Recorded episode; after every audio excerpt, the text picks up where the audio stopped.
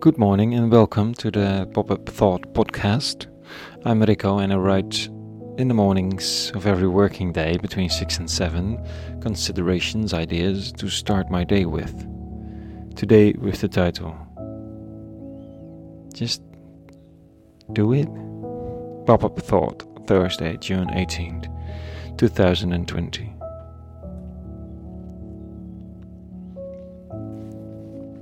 Terrified of making mistakes. That's how many of us grew up. Afraid to fail.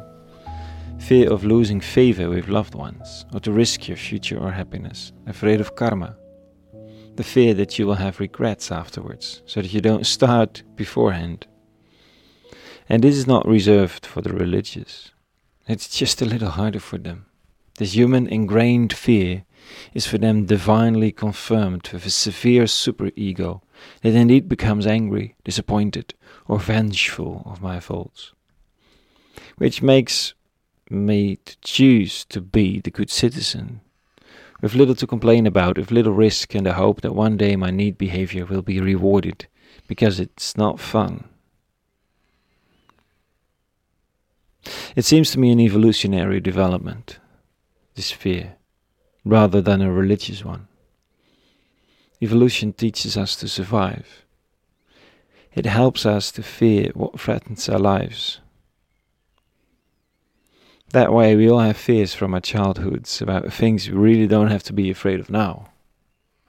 But were very real fears back then. Back then, it was life threatening when your loved ones abandoned you. So, the reflex after growing up is to fear deeply that your friends will abandon you. The point is, now it won't kill you. Although that is something that might have happened when I was a kid. So evolution is not always very intelligent and is always focused on survival.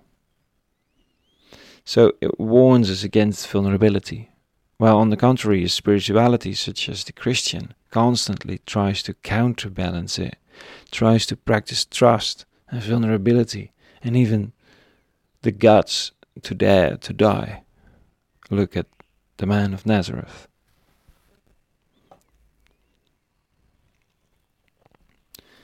It's an attempt to do away with the fear, the fear of failure, the fear of breaking the law, risking your happiness and future.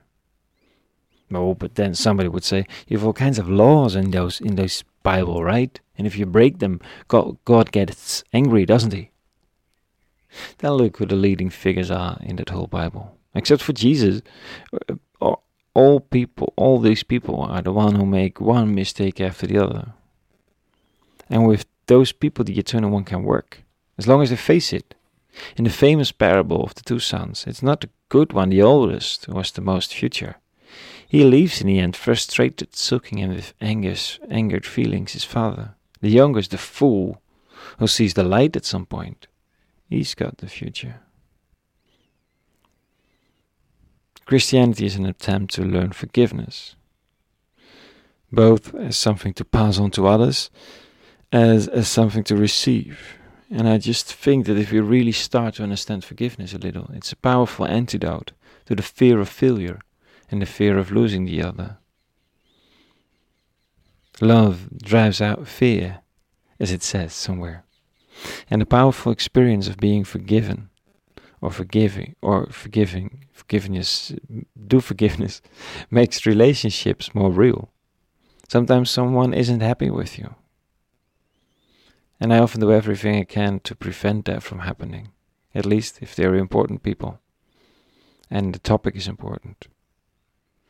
Like online name calling is not a problem but what a time it has taken to distance myself from the judgment of some important others that I finally decide that I have to go my own way. And that if it's a way of failure, I can't know it yet. And there is always forgiveness for those who seek with all their heart, not as a cheap thing afterwards, but as a sign of trust. Today, Jesus explains an important phrase from the prayer he taught his disciples. And he explains If you forgive men their trespasses, Heavenly Father will also forgive you. But if you do not forgive others, Heavenly Father will not forgive your faults either. Well, I keep thinking this is a ruthless piece of text. And there's not that much I can do about that. What I can understand that it's a call just to do it, to pardon. And when you do it, accept also the pardon from others and from the Eternal One.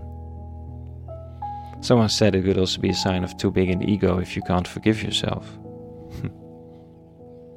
so just forgive, just do it. So does the Eternal One.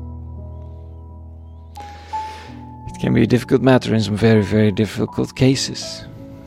These cases cost time and space.